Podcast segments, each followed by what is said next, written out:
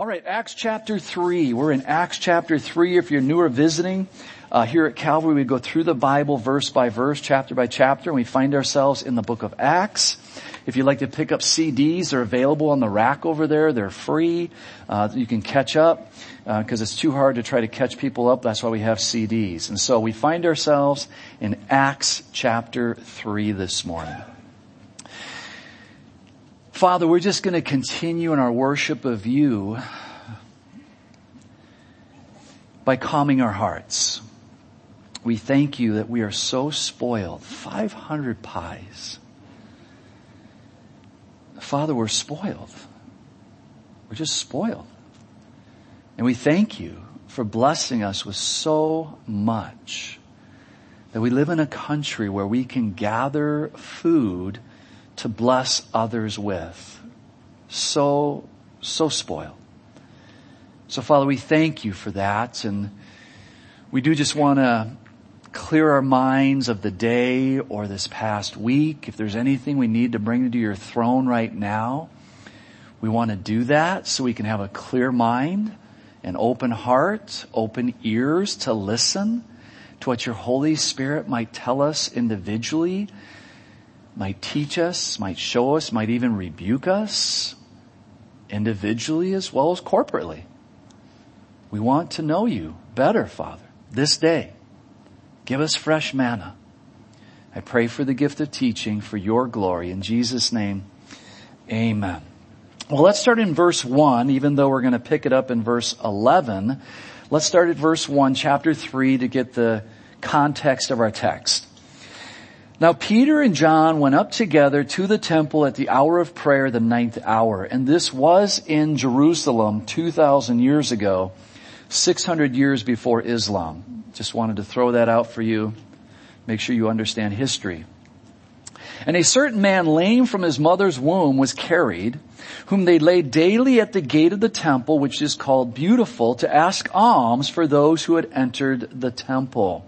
And we mentioned last week about how many times did maybe Jesus pass by this individual or the disciples. We don't know. Just something to think about. Who seeing Peter and John about to go into the temple asked for alms. He needed to eat. And fixing his eyes on him with John, Peter said, look at us. He gave the man a command. Look at us. So he gave them his attention, expecting to receive something from them. Then Peter said, silver and gold I do not have, but what I do have I give you. In the name of Jesus Christ of Nazareth, rise up and walk. And Peter took him by the right hand and lifted him up. And we talked last week how there, here we see a dual responsibility here. Peter is stepping out in faith, but now this man, man who's been lame from birth, he has to reach out his hand. He has a choice. As we mentioned last week, he could have said, you're mocking me, you're ridiculing me. What, what are you doing? I haven't walked my whole life. And this is going to tie in with the study this morning because what happened to Jesus just a few months earlier was not hidden. This man was in Jerusalem. He knew that there was a man who came in on a donkey. Hosanna, Hosanna. He knew that a week later this man was crucified with the common thieves. And that there was a story that he rose from the grave, but, the religious elite said the guards were asleep and his disciples came and stole the body. He heard all this. He knew all this. He was aware of what was going on around him. So he had faith to put out his hand. And maybe you're here today and you don't have a personal relationship with God via Jesus Christ. And you're saying, well, you know, if, if I just saw a miracle. No, that's an excuse. Because if you saw one miracle, you would say, oh, that was just a coincidence. If I see a, a miracle. No, no, it's called faith. For we're saved by faith through grace. Are you willing to reach out? Jesus is here. The Holy Spirit's here. Para. The Holy Spirit is in this room right now inviting you to, to a personal relationship. You have to make the choice. God is not going to kick down the door. And so this man, he reached out. He reached out. He took him by the right hand and Peter lifted him up and immediately, now this is a miracle, absolute miracle. And immediately his feet and ankle bones received strength.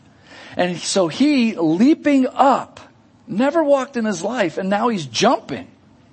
Leaping up, stood and walked and entered the temple with them, walking, leaping and praising God. This man who had to be carried everywhere his whole life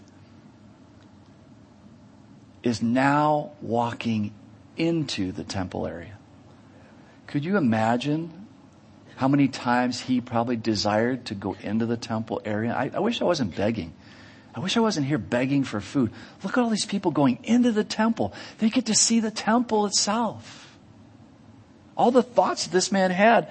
And now he's walking in. And what is he doing? And praising Peter. Is that what your Bible says? Praising God. And all the people saw him walking and praising God. Then they knew that it was he who sat begging. Do you see this here? It's not, well, I wonder if it was him. No, they knew. There was a miracle that took place. This was the guy for years, his whole life, who has been brought to the temple to beg for funds. Then they knew that it was he who sat begging alms at the beautiful gate of the temple. And they were filled with wonder and amazement at what happened to him. I mean, wouldn't you be? Wouldn't I be? Wait a minute. How are you walking? Were you faking the whole time? Were you just wanting a free meal? What is going on? And now we pick up our text for this morning. Now as the lame man who was healed held on to Peter and John, now he's not hanging on to them for balance, but for appreciation. You see, there's nothing wrong with having an appreciative heart for someone who serves the Lord. But we're going to find out Peter and John are going to do the right thing. They're going to point the people to the one who did the work, God. You see, one of the things that we can do while we're studying the book of Acts is to learn how believers should handle themselves. For you and me today, because again, people will often say, well, the Bible is not relevant. The Bible is very relevant if you desire to make it relevant. If you desire to grow in the Lord and be used of the Lord, it is super relevant. And so we can learn, even from the situation that we're going to see, not to touch God's glory. But when God uses you and somebody says, thank you, or whatever the case may be, you don't have to go on, oh no, that's new. You don't have to go on. It's simple. The best thing that you can do, and I learned this decades ago, the best thing you can do is just say, thank you. It was really God, but, but thanks. And leave it at that. Just leave it at that. Don't make a big to deal about your humility. Just leave it. Just say thanks. Just say thanks. And point them to God. Now as the lame man who was healed held on to Peter and John, all the people ran together to them in the porch, which is called Solomon's, greatly amazed. So when Peter saw it, he responded to the people, men of Israel, why do you marvel at this? Or why do you look so intently at us as though by our own power or godliness. Notice that. This would have been a great time to take up a collection right here. Peter could have fleeced the flock really quick right here. No. Peter knew himself. He knew John, hung out with him for three and a half years. If you're doing the daily reading, which I encourage you to do, whatever daily reading that might be, today in the daily reading, it's the final week of our Lord's life. And it says that as he went to the temple area that he was healing the blind and curing the lame in the temple area just prior to his crucifixion. This guy is outside the gate begging and there are people in the temple area being healed of their blindness and of their lameness. He knew what was going on. He knew Jesus. Did he know him personally? Most likely not, but he knew of him. But again, now he's going to get a relationship with Jesus Which again ties into maybe you this morning. Maybe you've heard of Jesus, but do you know Him in your heart? Have you received Him? Or maybe you've known Him and you've been away from Him for whatever reason. We're glad you're here. God's loved you the whole time, by the way. He never left you, never forsook you. He was never mad at you. You, you won't find that in the scriptures. He's not mad at you. Now you will find in the scriptures that we, we, believers, can grieve the Holy Spirit of God. And that grieving is our conscience, is that, is that pulling us back to the cross. So God, we can grieve the Holy Spirit, and that's a good thing. That helps us remember, wow, I'm accountable. God loves me and He desires me to be right with Him. As though by our own power or godliness we have made this man walk. The God of Abraham, Isaac, and Jacob the God of our fathers. Remember, he's talking to Jews here. They know what he's talking about. Glorified his servant Jesus, whom you delivered up and denied in the presence of Pilate when he was determined to let him go. Pilate could find no accusation. These committed nothing wrong. I'm going to let him go. Crucify him. Crucify him. But you denied the Holy One and the just and asked for a murderer to be granted to you and killed the Prince of Life whom God raised from the dead of which we are witnesses. And his name through faith in his name has made this man strong whom you see and know. Yes, the faith which comes through him has given him this perfect soundness in the presence of you all. I mean, Peter does a great job of pointing out the facts that it was the faith that they had in Jesus. Who are the they? I believe it's Peter and John and also the lame man that caused this man to be healed. Now we need to be very careful here at this point because there's been a movement for several years, for many years in Christianity, that if a person only has enough faith, they would be healed.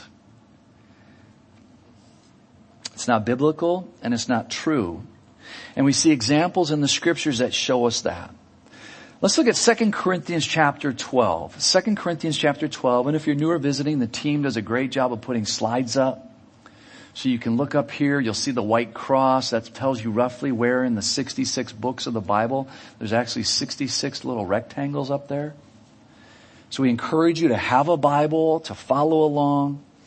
I would encourage you to have a paper Bible. Nothing wrong with your app. I totally get it. But I greatly encourage you also to have a paper Bible. So important in these days we're living in. Let's drive home the obvious point that not everyone will be healed of their illnesses because God has a plan. God has a plan even in our illnesses. If you're here this morning and you've been praying and praying and praying and you're disappointed with God, get your eyes off of yourself and get your eyes back on God. He's got a plan and a purpose even through your illness. We just need to be open to the ultimate plan for our lives. As Paul shares, unless I should be exalted above measure by the abundance of the revelations, a thorn in the flesh was given to me, a messenger of Satan. Notice this. As you read the word, you will find that the enemy has to approach the throne of God before he can touch us. But God allowed this to take place. God allowed this illness to come upon Paul lest I should be exalted above measure. Concerning this thing, I asked the Lord three times. Is that what your Bible says? I pleaded. I pleaded with the Lord. God, please heal me. I believe that it was his eyesight. I wouldn't debate with anyone about it but I believe the scriptures show us that it was his eyesight. I pleaded with the Lord three times that it might depart from me.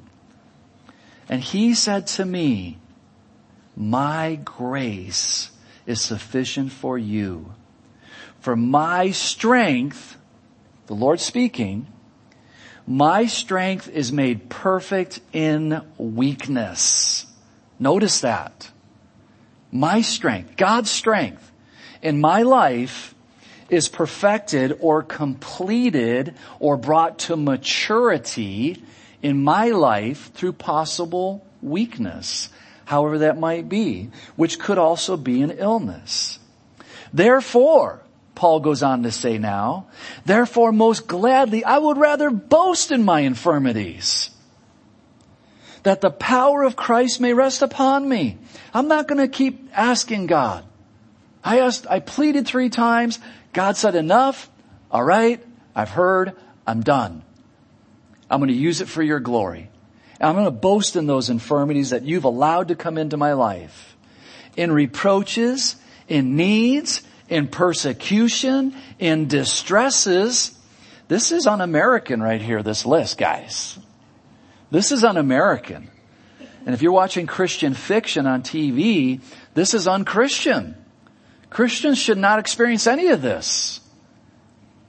We're the king's kids. We shouldn't go through any of this. We should be happy and healthy, blab it and grab it, confess it, possess it. It's nonsense in persecution, in distresses, notice here, for Christ's sake. If I go out and step in front of a car and get hit, that wasn't for Christ's sake. That was for stupidity's sake. So make sure that you keep it in, in context. For Christ's sake, and here's the key. Listen to Paul's heart here. Here is the whole key to what he's sharing. For when I am weak, Paul learned after a few decades.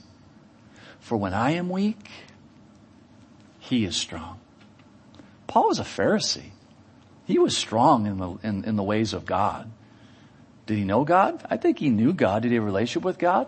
I don't think so. He had a relationship with religion. He was killing Christians. He was a fanatic. He was ISIS in the first century.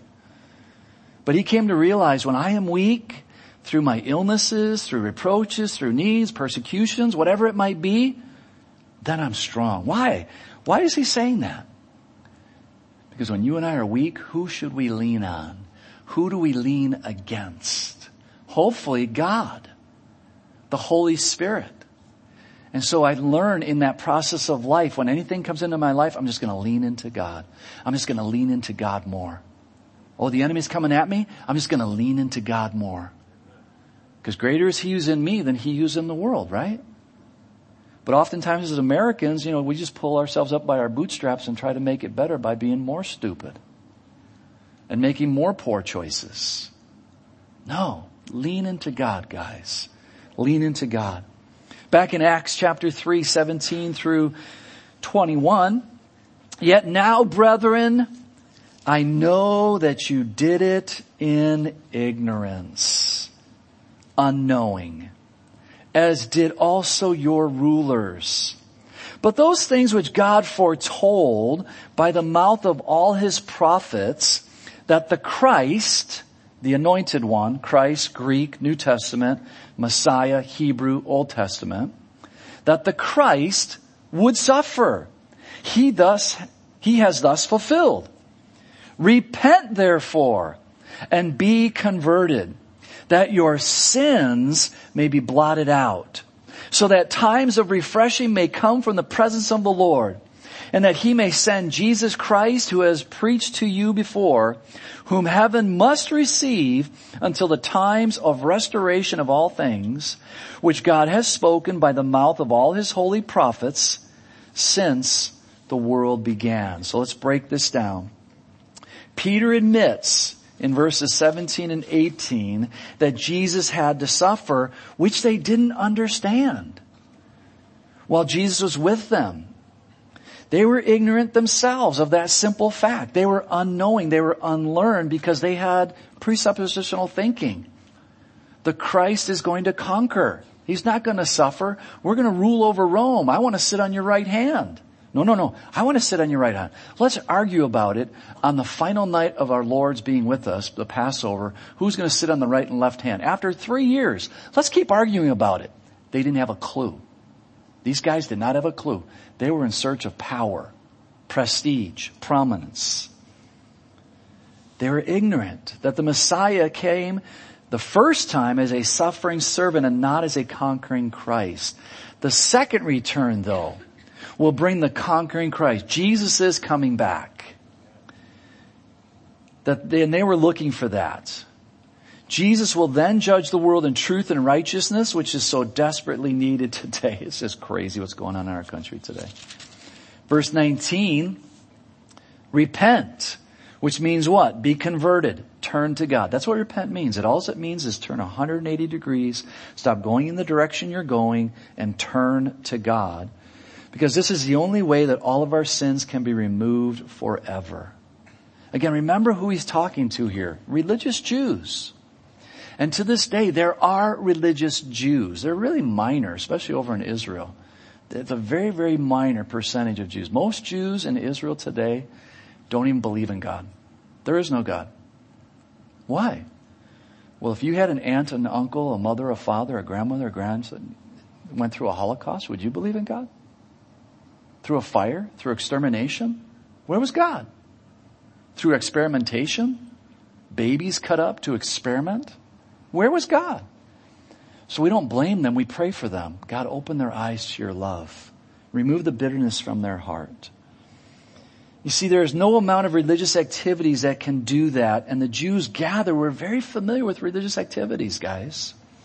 And it's the same for today, unfortunately. It comes in a different package. It's the Mormons, the Jehovah Witnesses, Muslims, Catholicism, and many other isms.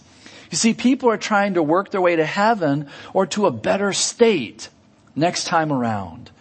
By balancing the scales, here's the basic principle, by balancing the scales with good deeds versus their sinful nature, and religious Jews will still do this today. Matter of fact, if you really want something from a religious Jew, ask them 10 days prior to the Day of Atonement. And you'll most likely get it. Because they want to balance the scale in their minds. I've got 10 days before the Day of Atonement. I gotta be right with God. And so I gotta do good deed, good deed, good. I got, I don't know what, how bad I was this past year, but boy, I gotta do a lot of good deeds these last 10 days so I can balance the scales. So get this picture of a scale in your mind, balancing the scales. Because that's what religion tries to do. Balancing the scales with good deeds versus their sinful nature. You see, there's nothing refreshing.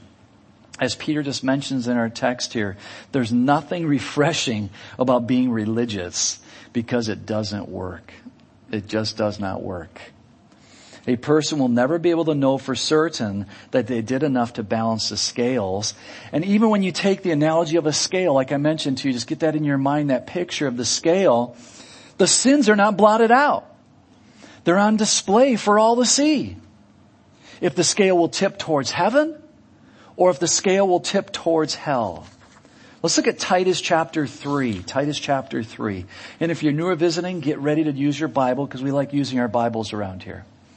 Titus chapter 3 verses 4 through 7. But when the kindness and the love of God our Savior towards man appeared, towards mankind, when Jesus showed up, not by works of righteousness which we have done, but according to His mercy He saved us. Notice that. Not by your religious obligations that you fulfilled this past week. No, no, no, no, no but by His mercy through the washing of regeneration and renewing of the Holy Spirit whom he poured out on us abundantly through Jesus Christ our Savior. You see, Peter is debugging the program. These are religious Jews coming to the temple. They would go three times a day up to the temple to pray. They would offer sacrifices, animal, grain, wine. They would bring these sacrifices to cover their sins, to be forgiven. Let's balance the scales. Let's balance the scales. No. You can't balance the scales. That having been justified by His grace, we should be heirs according to the hope of eternal life. I was born and raised into a religion where this took place, the balancing of the scales, and I didn't even try. There was no way I could balance the scale. I forget that nonsense. I'm going to go out and eat, drink, and be merry for tomorrow I might just die. It was not even on my mind. And I'm glad that I was delivered of that mentality. Instead, I've known that all of my sins, which have been many over the last 41 years as a believer, unfortunately, we still sin as believers. We should sin less. We'll never be sinless, but we should be sinning less. Have been blotted out. This is so key. Let's look at Colossians chapter 1. Colossians chapter 1. You see, the bottom line is there is no scale. You either have Jesus as your Savior or you don't. You are either a saint or you are an ain't. It's that simple. The S is Savior. If you're an ain't, you need a Savior. You need to admit that you're a sinner in need of a savior. Colossians chapter 1, 21 says, and you, speaking to the Christian here, to the believer, and you who once were alienated and enemies in your mind by wicked works. Was that anyone in here?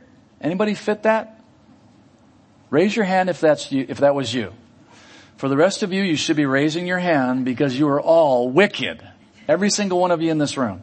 That's why my hand's up. Before I knew Christ, I was wicked. The Bible tells me that. I was a son of disobedience. I was a child of the devil. That's who I was. Read your Bible. God wasn't in me. I wasn't a son of God. I needed a savior. Yet now he has reconciled in the body of his flesh through death. When did he reconcile you? When did he reconcile you? When you asked for forgiveness? Is that when he reconciled you? That's why we have crosses around this place. Jesus reconciled the whole world at the cross. He reconciled Hitler at the cross, Stalin, Pol Pot. He reconciled them. Now, did they receive that reconciliation? Did they appropriate that reconciliation? No. But if they would have, they would have been forgiven. And in our minds we're going, no way. No way. God can't be that merciful. No, God is that merciful and we have a problem with that. Until we need mercy. Then we don't have a problem with that. yeah, those bad people, no, they don't, they shouldn't have mercy. But I'm not a bad person, but I need mercy. I need mercy. Mm-mm, no in the body of his flesh through death to do what? Guys, this is so important. I encourage you to memorize this verse. That's why I'm taking you to these verses. Memorize this location, memorize this verse. You're going to learn something. If you don't know it right now, you're going to learn something that's totally valuable for you in your Christian walk this morning. To present you holy. How did you become holy? You received Jesus as your Savior. Blameless. Who's accusing us before the throne of our God at night and day? According to Revelation chapter 12. The enemy. This is in your Bible, guys. If you don't think it is, you, need to read your Bible. The enemy accuses us before our God day and night, the scriptures say. But God says they're blameless. Why are you here? Why are you bothering me? They're blameless. I find no accusation against them. Why? Well, here's where you want to do a little study. And above reproach. I mean, how, what's Paul got to hammer home here? And why does he bother hammering it home? Because he knows, the Holy Spirit knows, that we like taking our sin back and saying, well, God could never forgive me. God could never forgive me. Like, God already forgave you at the cross. Get over it. Grow up. Time to leave it. Above reproach in his sight. When you look up those two words, above reproach, in the Greek, those are accounting terms. Those are accounting terms. In other words, if I buy a car and I, and I take out a loan and I make my final payment in July of 2019, and August of 2019 comes along and I fill out a payment and I send it to the bank. The bank sends it back to, sends it back to me. Why? Because there's no debt. It's clear. Matter of fact, they sent the title. We, we, what you, why are you sending us money? You don't owe us anything. It's off the books. Forevermore. That loan is off the books. No one can ever come back and say you owe more money. It's, are you guys getting this? It's off the books. No record of, the, of a debt because your debt has been paid. The car is yours. That's, that's what's being said there. So are you guys grasping the depth of this? It's not scales. It's not scales. You've been washed clean. And I've done this many times, but there might be one person here that's new. And so this is why I encourage you to have a paper Bible. If you have a paper Bible, open it up like this. If you have a paper Bible, just open your paper Bible like this. For the rest of you, you guys can find a blank screen on your app and find it, or a filled screen, find a filled screen. But this is where it's a little bit easier if you have a paper Bible. Then go in the back of your Bible and find a couple pages like this and open them.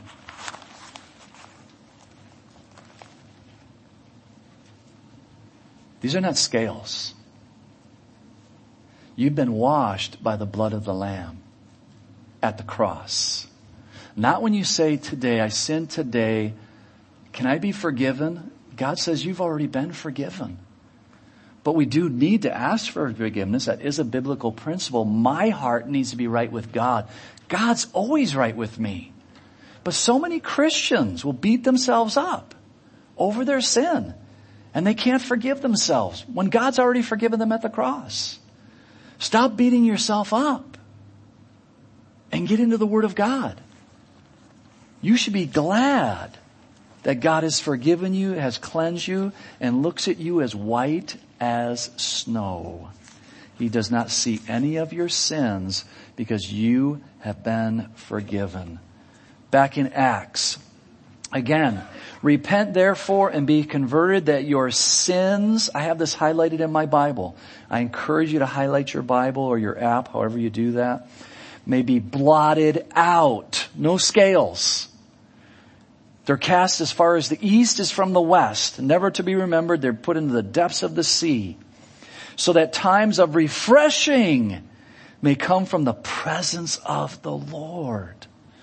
And that he may send Jesus Christ who has preached to you before whom heaven must receive until the times of restoration. That's where Jesus is right now. He's in heaven, but he is coming back which God has spoken by the mouth of all his holy prophets since the world began. For Moses truly said to the fathers, the Lord your God will raise up for you a prophet, notice capital P, a prophet like me from your brethren. So a fellow Jew, him you shall hear in all things whatever he says to you. Now we know looking back, this is Jesus. And it shall be that every soul who will not hear that prophet shall be utterly destroyed from among the people. Wow. But what is Peter doing again? He's referencing the scriptures, guys. He has opportunity to lead people to Jesus, and so he just doesn't get up and give a pep talk. He takes them back to the scriptures.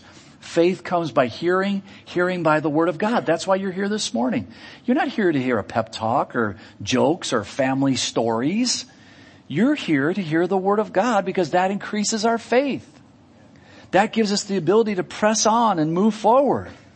Yes, and all the prophets from Samuel and those who follow, as many as have spoken, also foretold these days. You are sons and daughters of the prophets and of the covenant which God made with our fathers, saying to Abraham, and in your seed, singular, not plural. That's a whole different study in and of itself.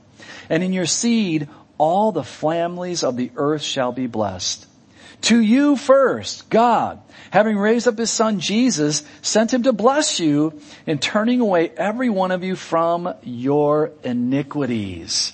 Notice here, Peter makes a bold statement made by Moses back in Deuteronomy chapter 18. Moses lived roughly 1500 BC, so roughly 3500 years ago. That those who do not look to Jesus, that future prophet spoken of by Moses through the inspiration of the Holy Spirit, they will not enter the kingdom of God. Is there a verse in the New Testament that's popping into your mind right now?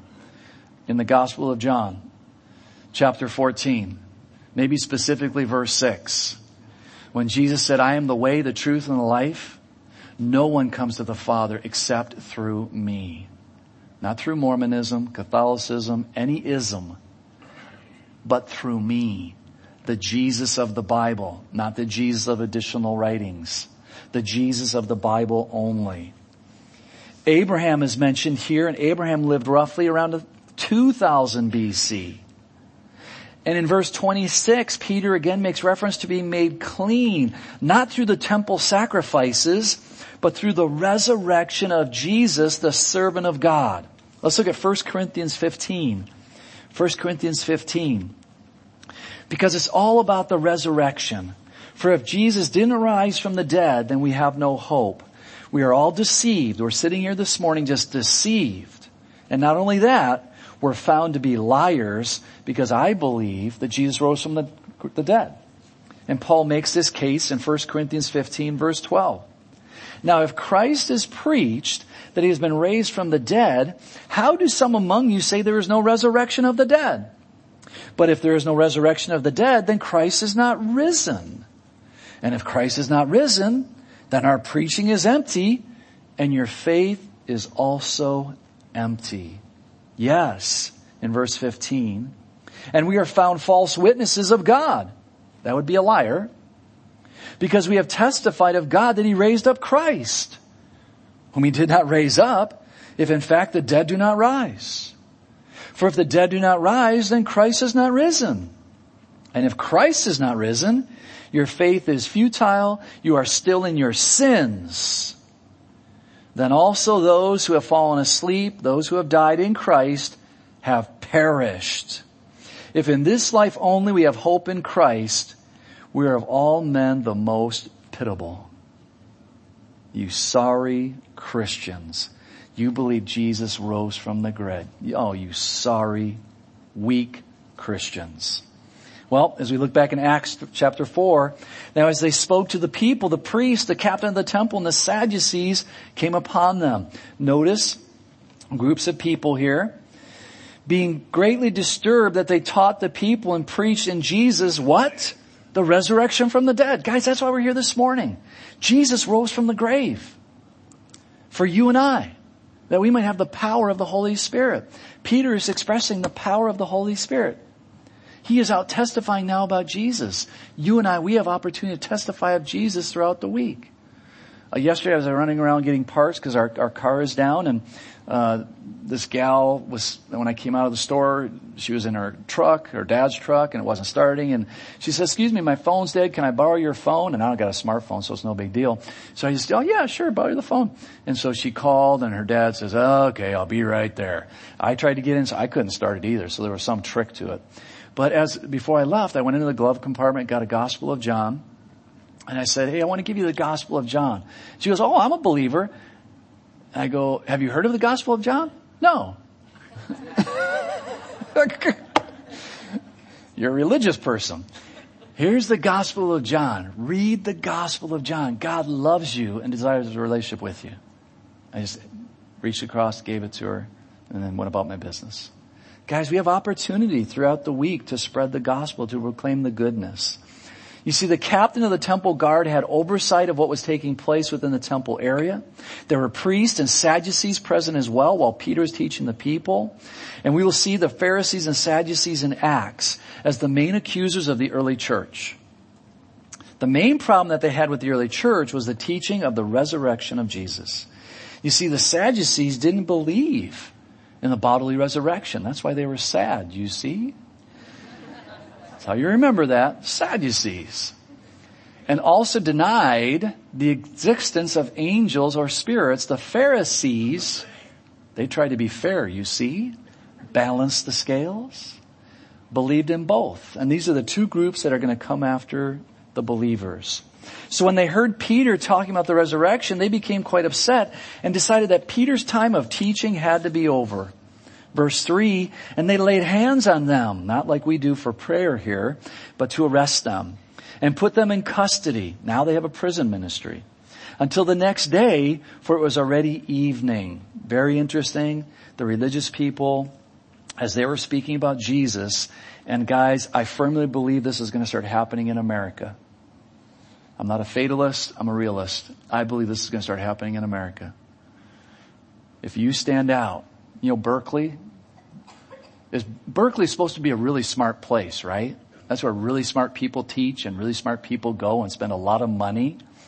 This past week, Berkeley came out and they're doing away with pronouns. He, she, and everything. Instead of a manhole cover, I'm offended. That's a manhole cover and I'm a female. Are you sure you're a female? Sorry. So, that's a manhole cover. So that, they've changed it. Now I think it's called a maintenance cover. They're changing everything. Really, these really smart people are pretty dumb. Because it's not going to change the fact that you're a male or a female. You're a man, you're a woman. Just go to the bathroom. It's quite obvious. It's, it's that's the way it is. But if we just change pronouns, then maybe people won't be able to figure it out and they'll be more confused, which is we see happening, and do things they shouldn't be doing, which we see happening and taking their lives. Guys, this is a sad reality. People are getting so confused, they're committing suicide and at the end of the day, if you stand up and say what I'm saying, you're the problem they're committing suicide. You're the reason you're committing suicide. Because you're mean. You're a bigot. You're a homophobiac. You're this. You're that. You're not loving. This is, if you don't think this is true, just speak out. You'll find out real quick. You're the problem. However, many of those who heard the word believed, and the number of men came to about 5,000 people. And it came to pass on the next day that their rulers, elders, and scribes, as well as Annas the high priest, Caiaphas, John, and Alexander, and as many as were of the family of the high priest were gathered together at Jerusalem. This would be called the Sanhedrin. And when they had set them in the midst, they asked, by what power by what name do you do this? Then Peter filled, notice that, filled with the Holy Spirit said to them, rulers of the people and elders of Israel, if we this day are judged for a good deed done to a helpless man, by what means he has been made well, let it be known to you all and to all the people of Israel that by the name of Jesus Christ of Nazareth, whom you crucified, whom God raised from the dead, notice that he keeps hammering the resurrection, by him, this man stands here before you whole. Let's look at Luke chapter 12. Luke chapter 12 and find something very, very interesting. Luke chapter 12, few more scriptures. In the meantime, when an innumerable multitude of people had gathered together so that they trampled one another, Jesus began to say to his disciples, first of all, beware of the leaven or the false teaching of the Pharisees, which is hypocrisy. Luke 12 verse 2, for there is nothing covered that will not be revealed, nor hidden that will not be known. Therefore, whatever you have spoken in the dark will be heard in the light, and what you have spoken in the ear and inner rooms will be proclaimed on the housetops. And I say to you, my friends, do not be afraid of those who kill the body, and after that have no more that they can do. But I will show you whom you should fear. Fear God, who, after he has killed, has power to cast into hell. Yes, I say to you, reverence him. Are not two, five sparrows sold for two copper coins? And not one of them is forgotten before God. But the very hairs of your head are all numbered. Do not fear therefore. You have more value than many sparrows. Also I say to you, whoever confesses me before men, him the son of man also will confess before the angels of God. But he who denies me before men will be denied before the angels of God. And anyone who speaks a word against the Son of Man, it will be forgiven him. But he who blasphemes against the Holy Spirit, it will not be forgiven. Right there is the unpardonable sin. It's the only sin that's unpardonable. Even right now this morning, as I am teaching, the Holy Spirit, if you're not a believer, is saying to you, Jesus is your Savior if you choose. You're a sinner in need of a Savior. I don't need Jesus. I don't need Jesus. That's the unforgivable sin. That's blasphemy of the Holy Spirit. You're calling the Holy Spirit a liar and you will not be forgiven. Now when they bring you to the synagogues and magistrates and authorities, here's the key. Do not worry about how or what you should answer or what you should say. For the Holy Spirit will teach you in that very hour what you ought to say. Let's wrap it up with Matthew chapter 24 as we think of what we just read. And here now Peter is standing before the Sanhedrin after being in prison during the night, some type of cell, and he is now being bold via the Holy Spirit. Again, very important scriptures right here, Matthew 24. And you will hear of wars and rumors of wars. Are any of you watching the news at all? With Iran wanting to wipe out the big Satan, which is America, and the little Satan, which is Israel.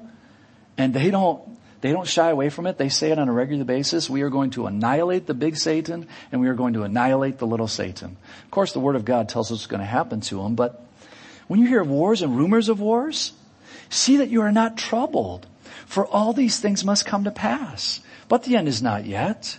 For nation will rise up against nation and kingdom against kingdom. And when you look up the word nation there, that's ethnos against ethnos. Black against white. Indian against Mexican. Mexican against white. Ethnos against ethnos. Ethnic group against ethnic group. Are we seeing that happening in our land? And there will be famines, pestilence, and earthquakes in various places. And all these things are the beginning of sorrows as the music team comes up. Oh, that's not in the scriptures. But as the music team comes up. All these are the beginning of sorrows. Then they will deliver you up to tribulation and kill you. And you will be hated by all nations for my name's sake. Hello, 2019, Christian, that's you and me. That's you and me. If we take a stand for Jesus, that's talking about you and me.